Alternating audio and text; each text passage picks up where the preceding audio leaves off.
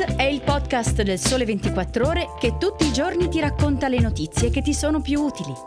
Su tutte le piattaforme gratuite e sul sito del Sole 24 Ore.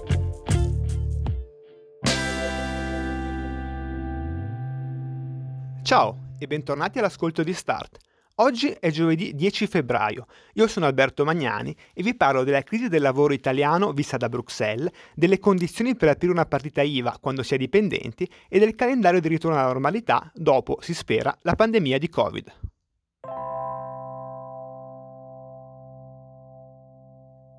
Iniziamo dalla prima storia. La crisi dell'occupazione italiana non è esattamente un'emergenza inedita, come confermano da anni tutti i vari bollettini e le analisi sul nostro mercato del lavoro.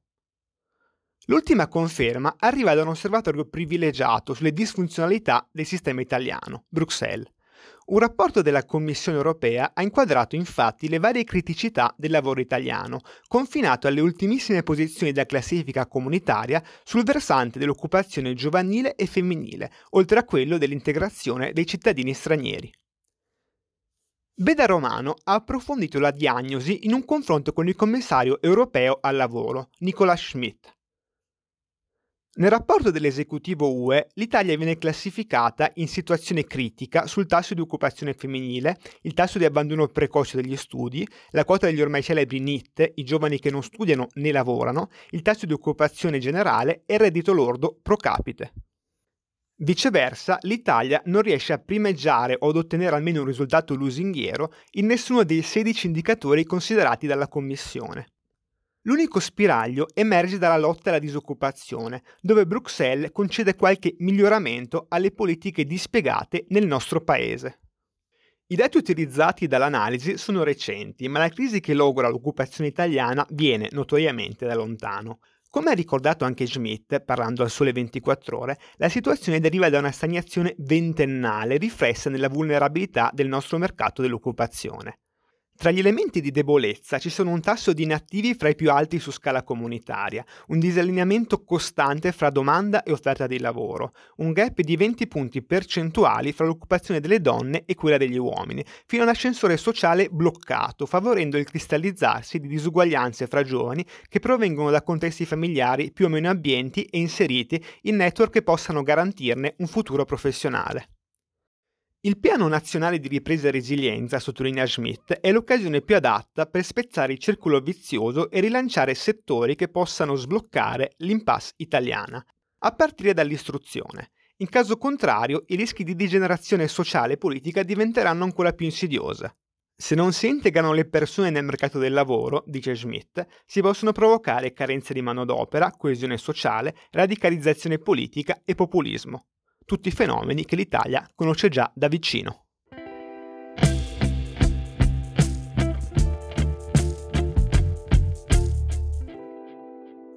A proposito di lavoro, siamo abituati a parlare di dipendenti e di partite IVA come due mondi diversi e, frequentemente, in conflitto tra di loro.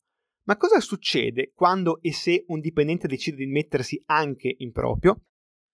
La domanda si è riproposta con la pandemia di Covid, vista la crescita di occupati attratti dall'ipotesi di una seconda fonte d'entrata, dai tentativi imprenditoriali alle consulenze svolte a margine dei propri orari d'uffici o, visti i tempi, di lavoro agile.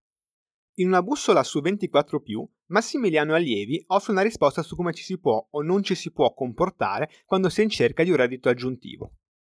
Le condizioni variano, come è prevedibile, fra dipendenti del settore privato e pubblico. Nel primo caso, quello del privato, non esiste un divieto assoluto di effettuare prestazioni parallele al proprio lavoro subordinato, ma bisogna comunque osservare alcuni vincoli. È il caso dell'obbligo di fedeltà, l'impegno cioè a non fare concorrenza alla propria azienda o a diffondere informazioni riservate, capaci di danneggiarla o favorire terzi. Chi lo viola può incorrere in sanzioni, ammonizioni e sospensioni, fino a rischiare il licenziamento per giusta causa. Chi lo rispetta, in assenza di altre clausole più stringenti, può aprire una partita IVA senza troppi ostacoli. Ben diverso è il caso dei dipendenti statali. Chi lavora nel pubblico è obbligato in maniera quasi assoluta a prestare il suo servizio solo all'amministrazione da cui dipende, a meno che non rientri in alcune eccezioni. È il caso della libera professione per i docenti o dell'avvio di un'attività secondaria per i dipendenti in part-time con orario di lavoro inferiore al 50%, a meno che non si crei, anche in questo caso, un conflitto di interessi con il proprio impiego principale. L'aspettativa per ragioni di famiglia o di studio, invece, non attenua in nessuna maniera il dovere di esclusività. Se tutti i requisiti sono in regola, l'apertura della partita IVA deve comunque passare per il via libera dell'amministrazione di riferimento. In analogia a quanto succede nel privato, le infrazioni possono costare sanzioni o licenziamenti.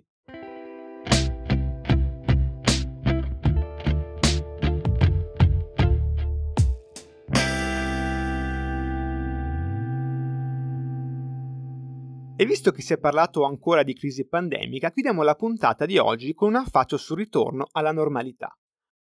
L'ultima ordinanza firmata dal Ministro della Salute, Roberto Speranza, ha impresso un'accelerazione agli allentamenti sulle restrizioni anti-Covid, con l'abolizione dell'obbligo di mascherina all'aperto dall'11 febbraio in avanti.